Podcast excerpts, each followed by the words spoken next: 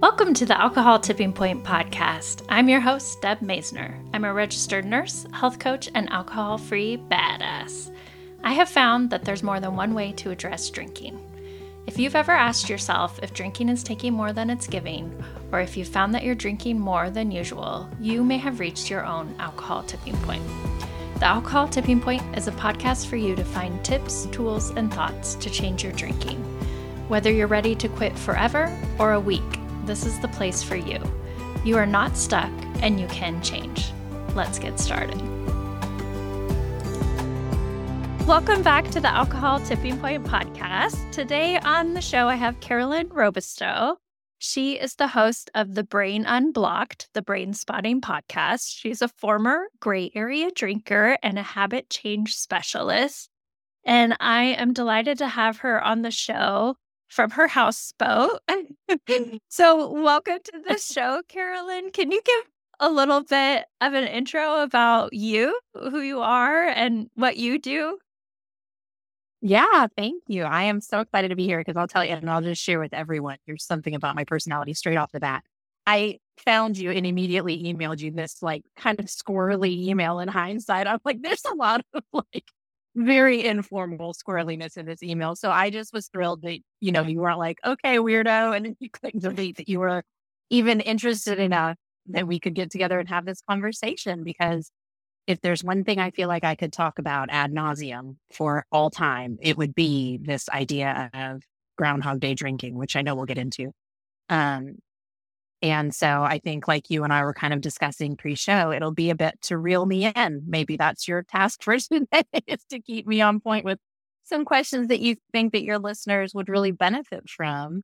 Like you mentioned, I am a former gray area drinker myself. I'm also a licensed therapist, although I'm not currently practicing. I'm only doing the habit coaching right now because, as you also mentioned, we now live on a boat and keeping up with state licensing and things like that and still doing therapy was just not a viable option that I wanted to keep doing. And so I switched over into the coaching. So now I can just serve people all over while I'm going all over.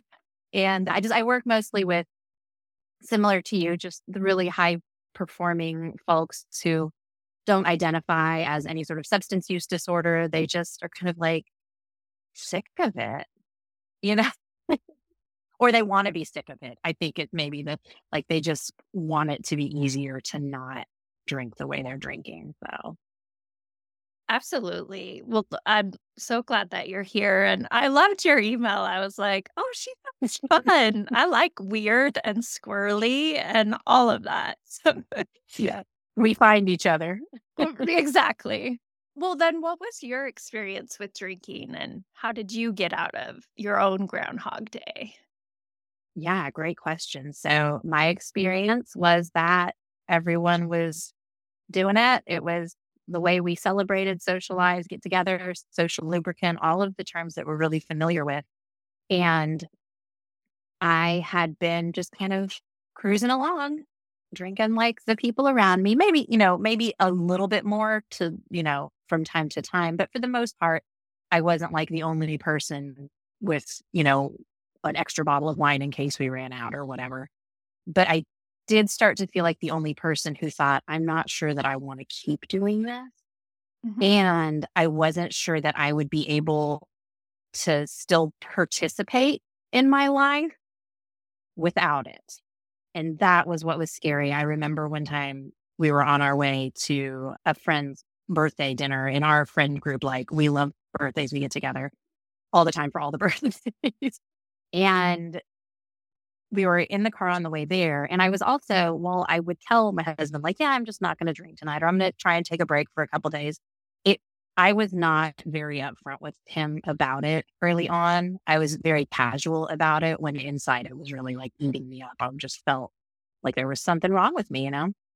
And I remember telling him in the car that I was really nervous about the night. And it wasn't because I was nervous I was going to drink. It was because I was nervous that I would not be able to relate to these people any other way. And what I think comes up for a lot of people is, well, what if people don't like me as much if I'm not drinking? And I had that, but I also had this really sobering thought of, oh my gosh, what happens if I don't like them when I'm not Mm. drinking? And here I've built, and it turns out I did. Like I love them all. They are people, whether I'm drinking or not. But it was a fear that no one had ever really talked to me. I'd never seen it before. Like I'd seen a lot of who am I without it? How do I fit in without it? But for me to think, what if I actually like secretly don't like these people and now I've built a life full of people I don't like? And what would that mean for me? So again, luckily that did not happen. But so I spent, I say I spent about two years trying to have a different, you know, drinking habit. And the first year was free, free challenges, 30 day break. Whole, you know, my friends and I would get together and we were very into like fitness and working out. And it was like, okay, we're doing like whole 30 and we're going to work out, you know, in this workout program and we're going to not, you know, we'll only drink wine on Wednesdays or whatever. And I always found an exception. And so then I was like, well, maybe I need to do a paid for challenge. And so the second year, I started doing the paid for challenges and I, I did two of them and made it through them. And that was the first time I'd ever like completed one of the challenges but then wound up back where I started, which is kind of like the birthplace of this idea of Groundhog Day, is basically to say like, and then we just wind up and it's like, it's like nothing has changed. And so at the same time, gosh, this is like a lengthy story. At the same time, I was starting my private practice, or I was working in my private practice as a therapist, and I was getting trained in this modality called brain spotting. And I used it primarily with clients with anxiety and obsessive compulsive disorder and to use it with obsessive compulsive disorder, there was this component of helping a person like embody and really know something that they intellectually already knew but were acting against. Because that's effectively what obsessive compulsive disorder is. I know I've checked the lock, but everything in my body is screaming, I need to go check the lock again. And I thought, what if I tried this with alcohol? Like, what if, what if it works the same? It's, I'm, you know, I know intellectually that it's not doing me any favors. I know it's messing with my sleep, but everything in me was still saying, well, just that's fine. Then just, you know, pour a glass and then stop at one, which was never, you know, even if I, even if I had one, I was mad at myself for how hard it was just to have the one. And so I tried the brain spotting thing and it worked and I don't drink anymore. so then I had to go down this path of like exploring, okay, where, how do I now figure out why the heck that worked and make it accessible? And it turns out there were already people using it for substance use disorder. So I was then able just to pull from them and modify it. So that's kind of a lengthy answer to that one. oh, I mean, that's so interesting. I've heard, you know, you're talking about how brain spotting was for obsessive compulsive disorder. And I've heard also like addiction in general being described as compulsive comfort seeking. And Mhm. so it makes Yeah. sense that you would take that method and use it for helping unwind your drinking and your thoughts about drinking Yeah. too.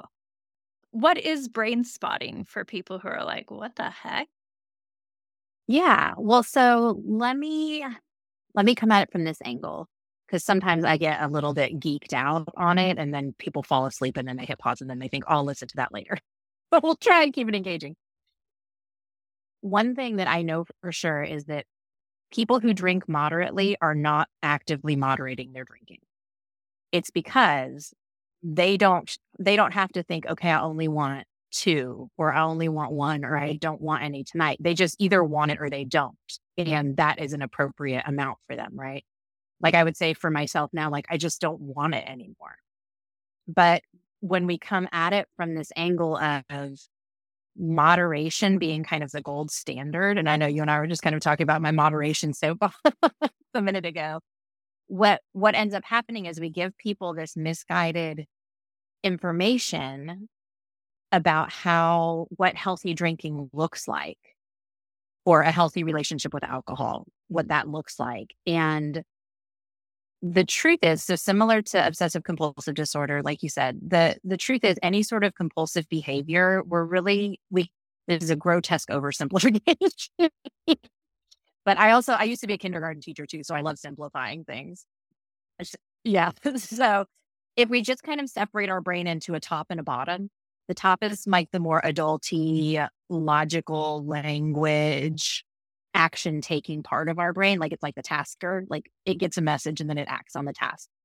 And it's the last part to develop too, which is why the more adulty one in my very scientific description.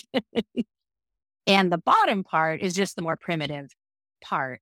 And with so brain spotting is a technique that uses certain eye positions that are unique to every person. So it's not like, oh, if every like everyone listening, just look to the left and you'll feel this. It's very, mm-hmm. very to every person. So you have to find your own brain spots.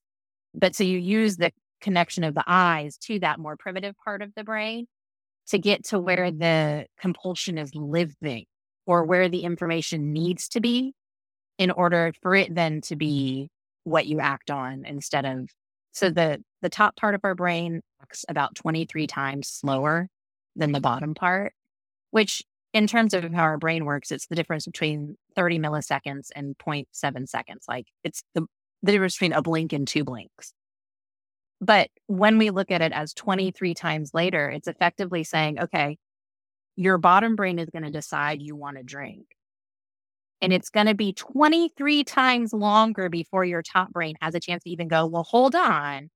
What are my strategies? I know I need to go for a walk or I need to, you know, remember I have a mocktail or whatever it is. So it's a little bit like taking what we know about how the brain works. And again, and I know you and I touched on this earlier too. It's th- this is not something that lands with everybody, right? Like some people are like, oh, I just took a 30 day break and I just didn't go back and it was great. And I am so happy for them. And then there are the people like me who we tried and it's like, why doesn't that work? And it creates shame.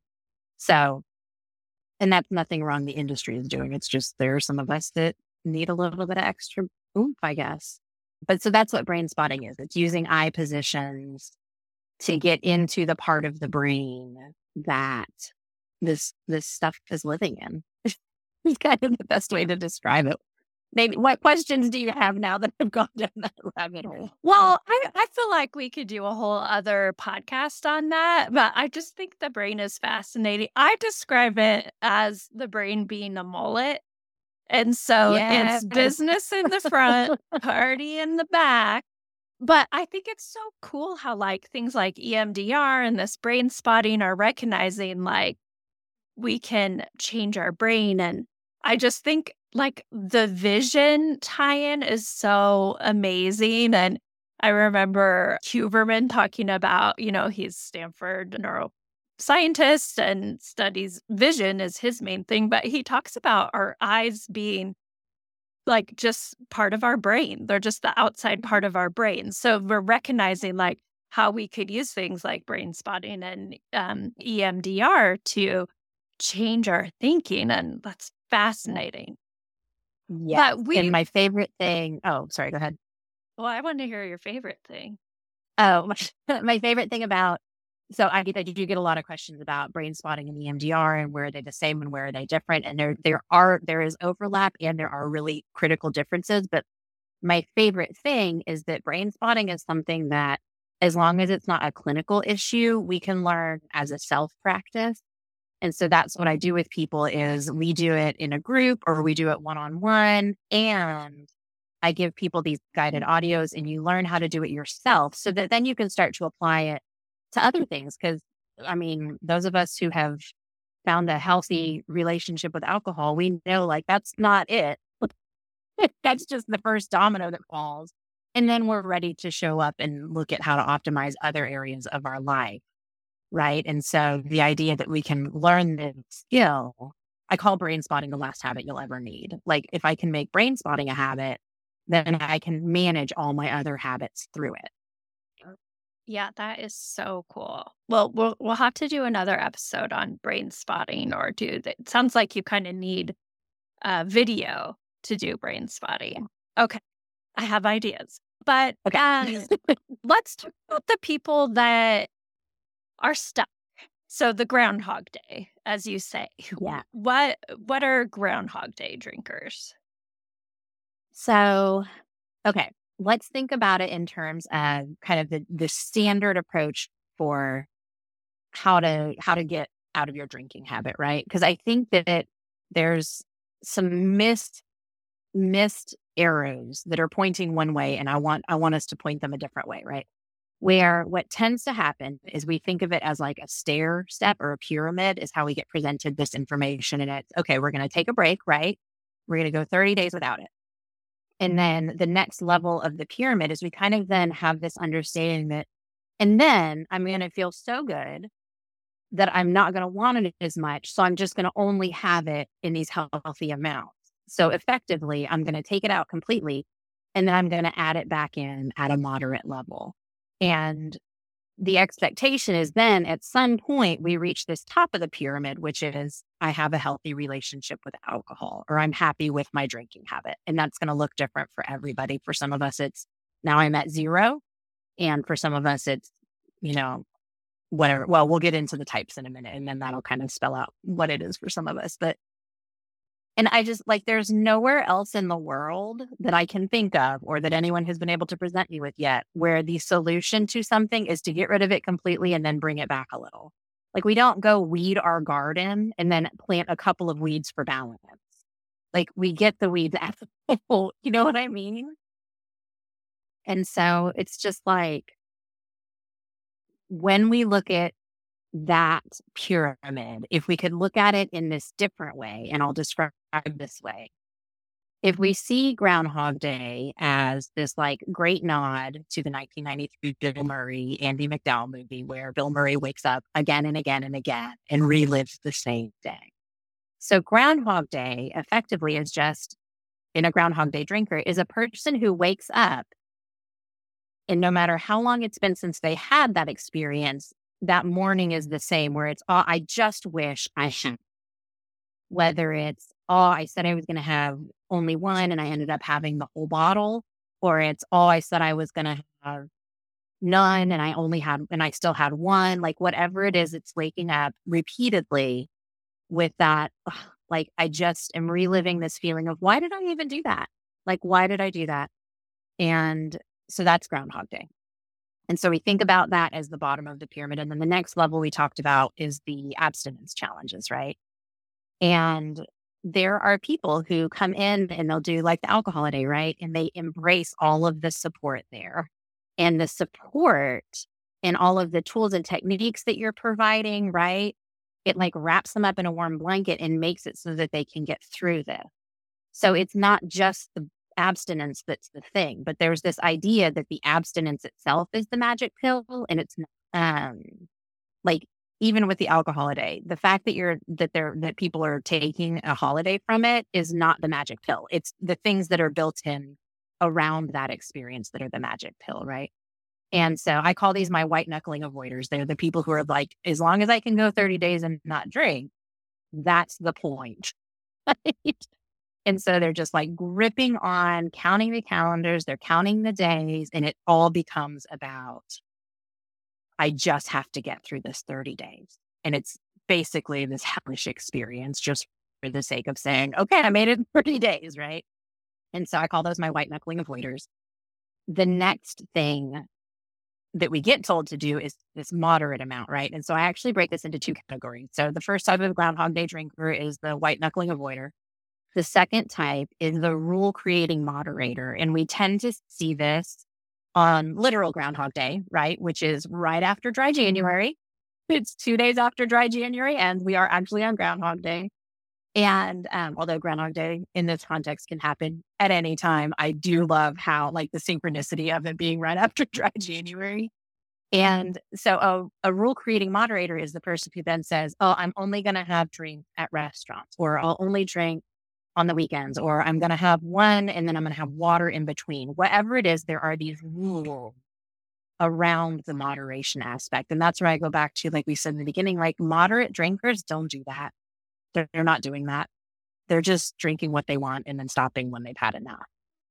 But we mistakenly assume that these rules are the way we moderate successfully.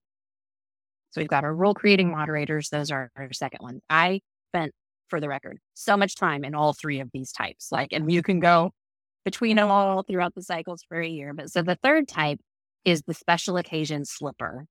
And these are my sweet, sweet friends who pretty much don't drink anymore.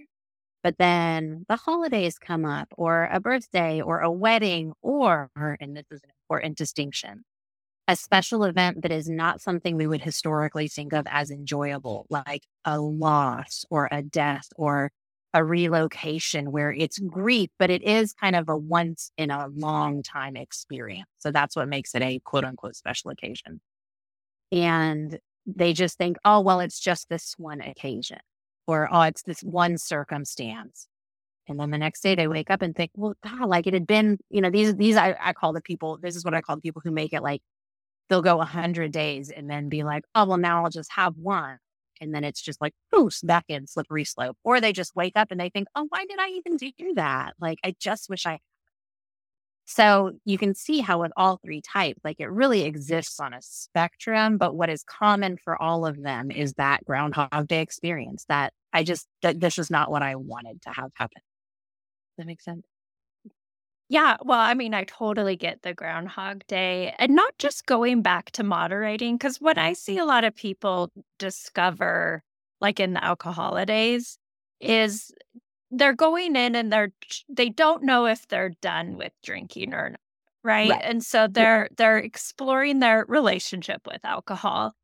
And then I think where it becomes really difficult and people become stuck is when they know that they are done with drinking, but they keep going back to it. So, uh, you know, again, that logical part of your brain, the business part is done with drinking and wants to Yeah. divorce it, but keeps going back to it. And Yeah. yeah, I was definitely fall into all these categories and in and out. And I chased that magical moderation pill Mhm. forever until I Yep. could let it go. So, and and it's funny you use Groundhog Day, another movie that I really relate to that is similar to Groundhog Day, but in a more intense Is it the is- Ryan Reynolds one? Because I love that one too. well, it's Edge of Tomorrow with Tom Cruise and Oh, Emily yeah. Blunt. Yeah. So Yep, yep, yep. that's one where he's repeating the same day over and over again until he gets it right. He goes and he is fighting aliens and it's an action movie. And I think like the aliens are like alcohol and you just keep going again and again until you figure it out. Then you finally get it. But anyway, Yeah. so um, Yeah. The Ryan Reynolds one is that Free Guy movie, and it's the same where he like he's the video game character, right? so Oh, he just yeah, wakes yeah, up and it's the same day. But I think there's something to be said for why Hollywood catches on to what a living hell that can be. this idea of why do I have to keep experiencing this? Yeah, again and again. Okay. So how how do we get out of that? What are what like we've decided, you know, like we know what it is, we keep repeating it. How do we change it? Yeah, great question. So, the first kind of big aha moment that a lot of people need to have is to see that, like, oh yeah, this, this, these stages are not a pyramid I'm climbing with a point at the top.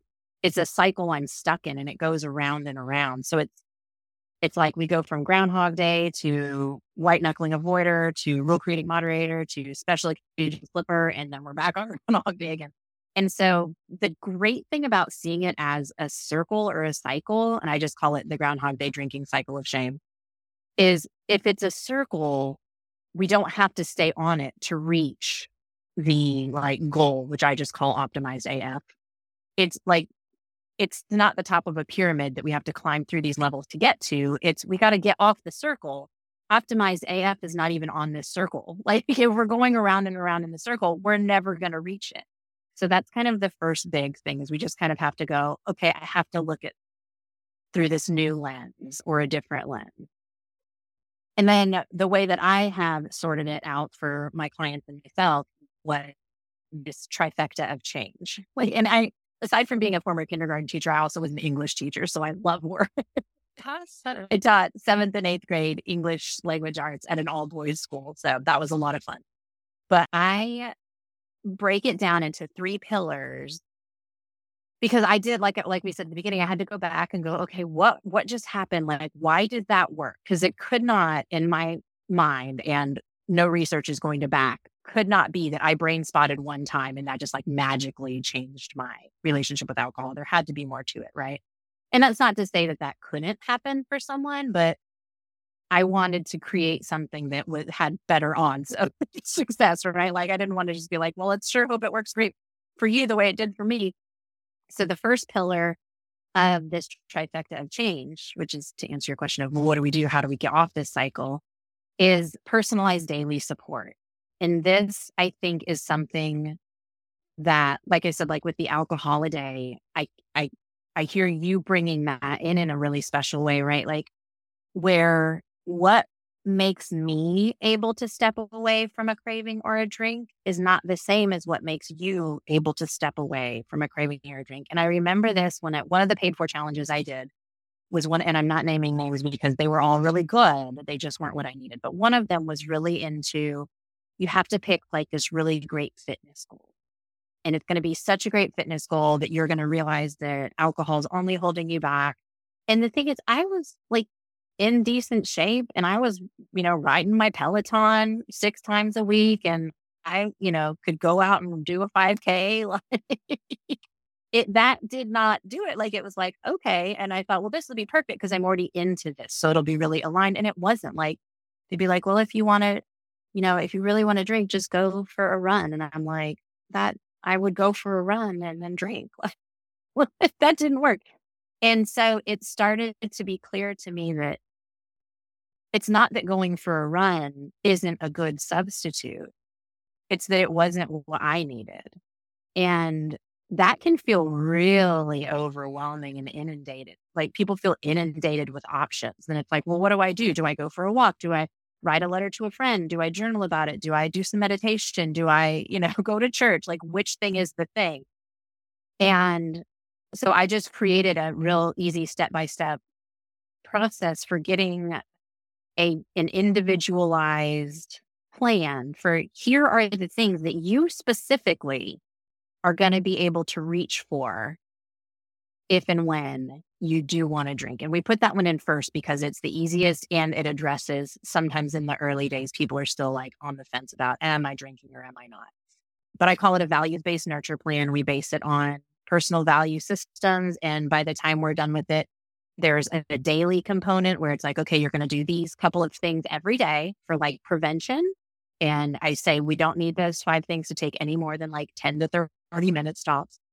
And then you've got this whole backup list for, okay, but if that's not enough on a certain day and you just need a little bit more of like a pillow wrapped around you, here is your personalized list of pillows you can wrap around yourself. So that's the first pillar in this trifecta of change. And then the thing we bring in next is the brain spotting piece. And that's the part where we take, um, I feel like I'm nerding out a little bit. So stop me. I, I love it. Okay. That's the piece where we say, well, how do cravings and habits work in the brain? And the truth is, and I, I actually do have like a free training I can share with anybody who I go board any of this, just reach out. They can reach out to me and just say like, "Hey, I heard you on alcohol tipping point. I want the free training." but the truth is, with alcohol and the consequences of alcohol, they are delayed, right? Like immediately there's the feel goods and then later we've got Groundhog Day. And one thing that's pretty standard kind of vernacular these days is that neurons that fire together wire together, right? So when two things happen simultaneously, our brain goes, oh, those go together. And so the problem is, is never in the history of ever, with few exceptions, I'm sure, because I can't say for everything, but very rarely does one of us have an experience where we take our first sip of alcohol and immediately feel hungover and wish we hadn't had that sip. And so we have to do this process where we bring those two experiences, the now experience and the later experience, and put them in the same file. So when our brain goes, Oh, do I want to drink? It gets the whole picture. And so this, the closest thing that exists to this outside of more bottom brain work is like the play the tape forward strategy that I know a lot of people use that's the closest thing most people have experienced to it. What we're doing mm-hmm. with with this particular method is we're saying you don't have to play the tape forward. The tape's already in the right spot. You just have to remember the tape is there. Like, oh, that's right. It becomes effortless to remind yourself that you don't want a drink. And then the third pillar is where we take, like we talked about earlier, the information, like the stuff we know. Like, I know alcohol's not good for me. I know that it makes my sleep terrible. I know that it, you know, does whatever. And then we get that, we embody that also using a brainspotting technique. We get that down into the body so that it's like, you know it. it's the difference yeah. between knowing something and like believing it with all your being. Right. That was a lot of information. No, that's good. I'm I'm gonna go back over it. I had some thoughts. So so the yeah. first of your trifecta of change is personalized daily support. And I like how you're talking about how, you know, running or that fitness goal, it wasn't like appropriate for you. So finding something that is a, a, a good alternative for you, and that's going to be different for everybody. So some people yeah. love journaling or meditating or replacement drinks or whatever that looks like, like finding what works for you. And then having yeah. like a go to list of just alternative things you can do instead of drinking, right? Yes. And eliminating too, like part of the importance in that too is eliminating the we use the value set to eliminate the intense trial and error phase of, well, I don't know, try going for a run, see if it works. Like it's more like, well, let's just figure out what's going to be most likely for you to work mm. and put that on, put that on your list. Let's skip the trial and error phase. Like there's still some trial and error to it, but it's a little more like dialed in from the start so that we don't have that sense of like, how come what's working for everybody else isn't working for me? Because that's a really isolating and guilt inducing, shame inducing feeling, you know? Yeah. Yeah, definitely. And thank you for pointing that out. And then your second thing was tying, you know, about how habits and cravings work and tying it into brainspotting and, you know, just pointing out that we we are creatures who are hardwired for instant gratification, right? Our brain is moving us towards pleasure and away from pain in the fastest way possible. And it it's true like you don't you don't get the effects of alcohol, the bad effects until the next day. And I think that's why, like antabuse, people take the medication antabuse so that they do get the bad side effects of alcohol right away. And if people are wondering what that is, that that's I call that the old school medication that you take. And anytime you have alcohol, anything with alcohol in it, you get violently ill right away. And so people start to associate alcohol with a negative experience instead of the positive experience. Yeah. Because your brain forgets. It's and it's hardwired to forget negative events. Well, or or it blames the waking up for the negative event. It's like, what happened right when I felt this crappy feeling? Oh, I woke up. And so then it's like, oh, I hate the morning. Oh, I'm not a morning person. Oh, I mm-hmm. dread my alarm clock because your brain is linking that to the way you feel when the alarm clock's not what made you feel crappy. It was the, you know, 12 hours ago that's making you feel crappy. So yeah, it it is effectively a, a, similar process of going, well, let's get your brain to to link the junky part with the the actual intake, except we don't have to go through the experience of getting violently ill. You know? Yeah. That's nice. And then the third part of the trifecta was tying the the the head and the heart. Mm. Yeah. Yeah, what we know, what we logically know with what we feel like in our core. Yeah. Exactly. Embodying the information. I call it I used to call it being an informed decision maker. And then I realized, no, it's embodying the decision making where it puts the decision on autopilot without you having to think, well, what do I know? I remember when I was, so when I was teaching at this all boys school, uh, we would do all of these professional developments on how, you know, boys' brains and girls' brains and how things learn differently.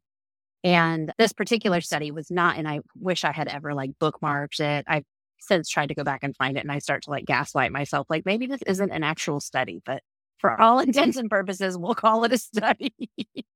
And this was just junior high brains in general. It was not necessarily gender specific, it was just junior high brains. And so they would flash these cards in front of adults and then in front of these junior high people. And it was as simple as good idea, bad idea. Just flash the card. Is it a good idea or a bad idea? It would be things like eating your vegetables and like swimming with a shark when you have an open cut bleeding on you, like things that we as adults, it feels easier to be like, bad idea, you know?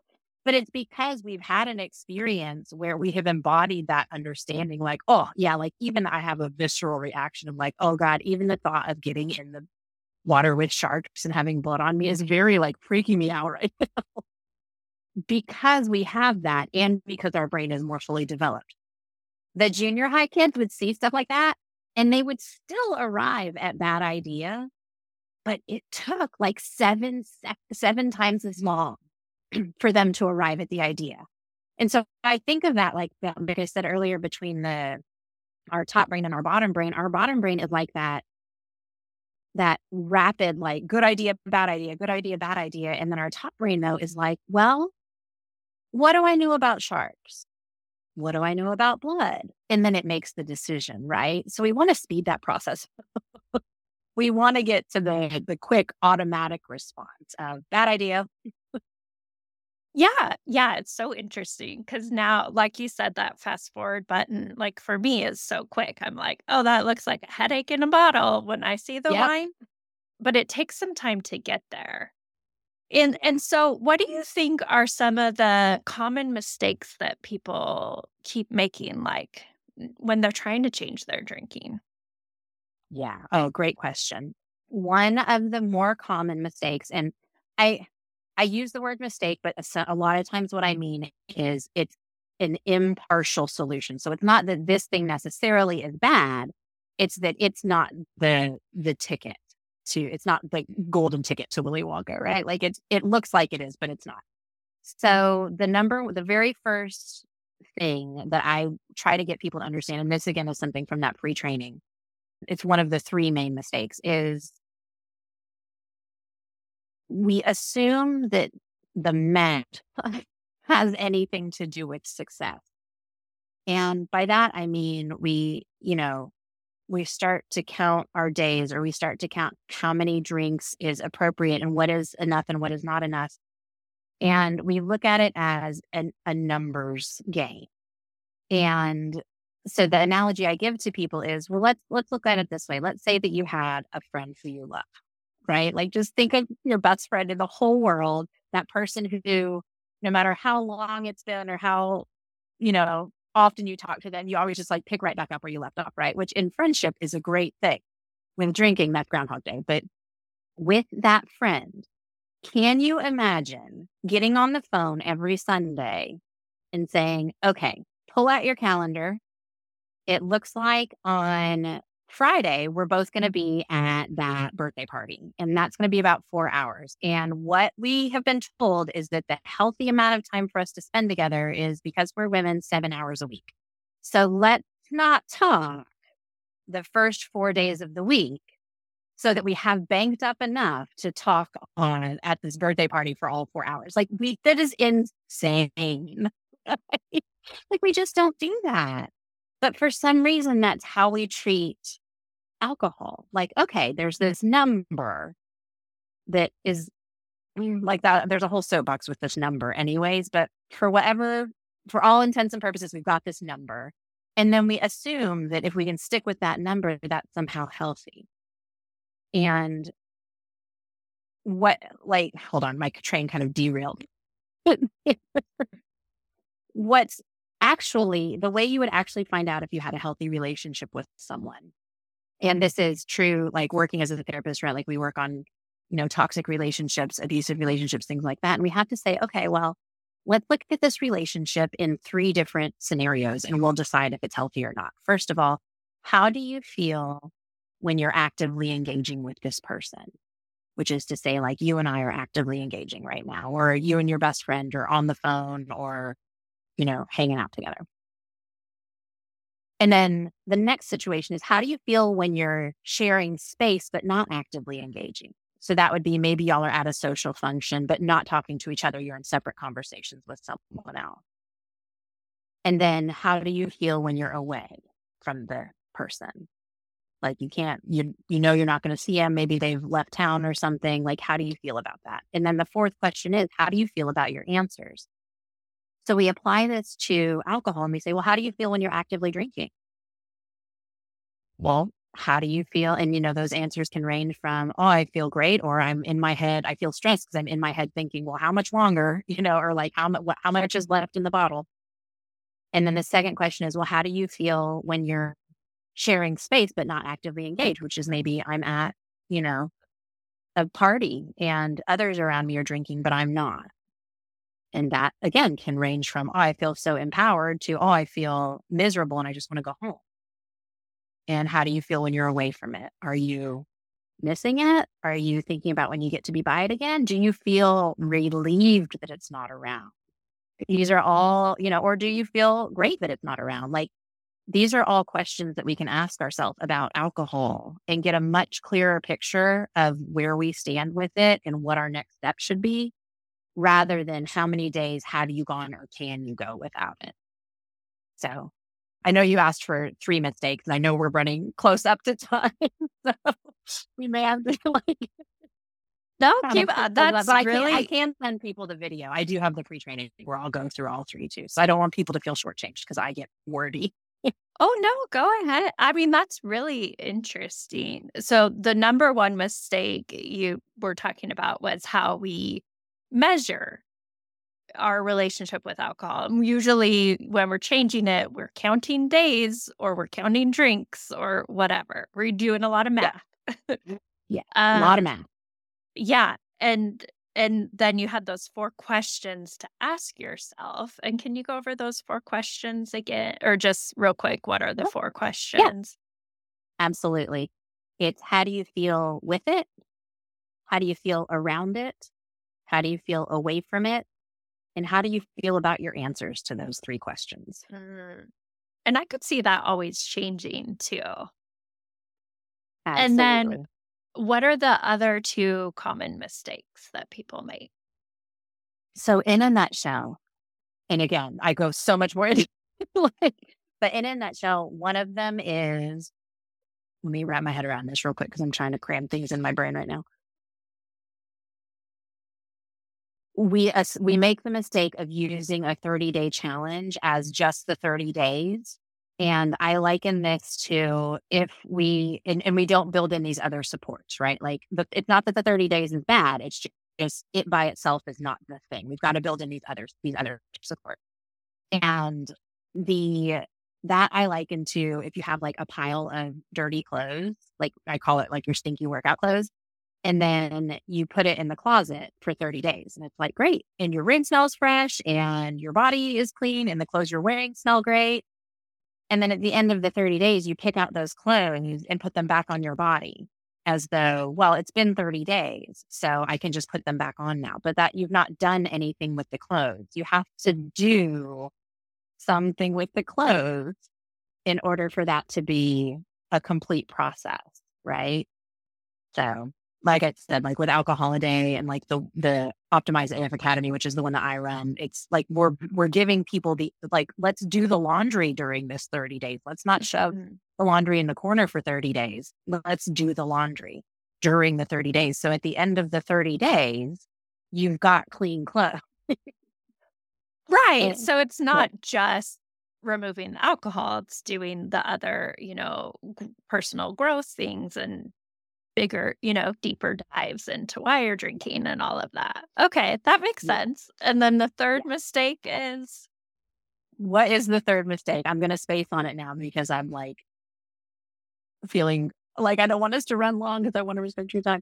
The third mistake. I'm good. Is, I'm good on time. Oh, the third mistake is the piece. We actually already talked about this one a little bit, which is the idea that neurons that fire together wire together. And we're not we're not getting that information into the right spot in our brain. We're just kind of learning about it and we're understanding it, but we're not embodying it.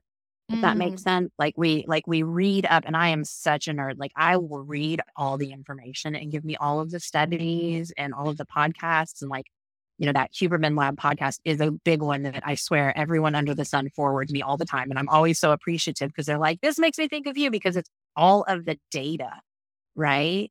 But we then assume that knowing it is enough and we have to we have to know it we have to like get it in our body where that fast acting part of our we have to do the experiment where when someone flashes the shark card we go bad idea you know Yeah, that makes sense. I I think we could get into that like um analysis paralysis and the I mean, I think podcasts, of course, and books and everything are amazing, but it's kind of like, you know, if you're going to bake a cake, you, you don't just get out all the tools and ingredients and then not actually bake the cake. Like you got to do some work, and some of the work is connecting the head and the heart again. Yeah, this is so interesting. Well, I want to have you back uh, to to talk some more, just because I think you have a lot to share, and I really appreciate it. What what would you say to someone who's listening and they feel stuck in their own Groundhog Day, and what would you have to say to them? yeah that's a great question i would mm-hmm. say that the first thing to do is to figure out where are you on this groundhog day cycle of shame right? Is mm-hmm. is that what you're experiencing? Because if it is like i said we just step off and there are tools and strategies for exactly how to step off but kind of we can't step off it if we don't know we're on it. So that's where i would say well you know listen go back and listen to the different types of groundhog day drinkers and see if something resonates with you or not. I have another free video i can email people where i just go through the types and i actually talk about the strengths and then struggles of each type so that once you know which one you are, you know, okay, well, here's what's already going to be easier for me and I can build on that. And here's where I'm going to have a harder time and I'm going to need to look for those tools. I'm just very big into individualized everything. but yeah, so I think that's what I would say. I would say that if you can start to recognize whether or not that's the actual problem is that you're on this groundhog day cycle of shame, then that's then then you automatically know, oh, okay, then I need to change my my marching orders. I need to try this other, you know, more whole brain body based plan, which could be the alcohol a day. Did I say that? Like that word came out kind of weird when I said it.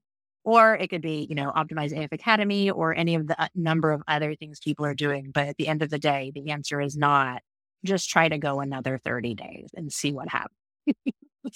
Yeah. if you're on this cycle of shame, that's not going to work for you. And I think, you know, just to offer people hope, even even in those movies, Groundhog Day and Edge of Tomorrow, they they figure it out and they get out of it. And so can Yeah. you. And we, Yeah. you know, Carolyn and I have gotten out of it. And I've seen other people who get unstuck and it is possible and you can change. It's So more than possible. Yeah. It, and it's, it's actually not that complicated. It's just taking the step. Like they're, they're not hard steps. yeah. Well, how can people find you? Oh, yeah. Great question. So, the easiest and most all encompassing way is Instagram. I'm just at Carolyn Robistow, and everything in there has links to whatever. Or if you don't find what you want, just DM me because I am a real live human being and just say, Hey, I heard about, you know, the free training or whatever, and I'll send it to you. And then, like you mentioned, I do have the Brain Unblocked podcast for the people who are like not quite ready to reach out yet. And they're a little bit like, that's kind of weird. Like, I don't want to message a stranger on Instagram. And they want to kind of like stalk me a little bit first. That's totally fine. I'm the same way. Like I will I will binge someone's content for a little while just to get a feel for them before I feel ready to reach out. So either of those ways is good. But I would love for people just to reach out. Oh, thank you for sharing that. Say, me too. Like, we're just real people. I'm just Yeah. like a Uh, mom in Boise, Idaho. You're just a gal on a houseboat. I sure am. Yeah. Well, thank you. Thank you so much for coming on the show. I'm looking forward to future conversations. I really am too. Thank you so much, even for opening my squirrely email. This has been so much fun. I really appreciate it. Awesome. Thank you so much for listening to this episode of the Alcohol Tipping Point podcast. Please share and review the show so you can help other people too.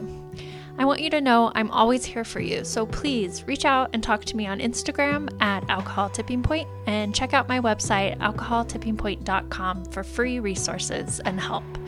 No matter where you are on your drinking journey, I want to encourage you to just keep practicing, keep going. I promise you are not alone and you are worth it. Every day you practice not drinking is a day you can learn from. I hope you can use these tips we talked about for the rest of your week, and until then, talk to you next time.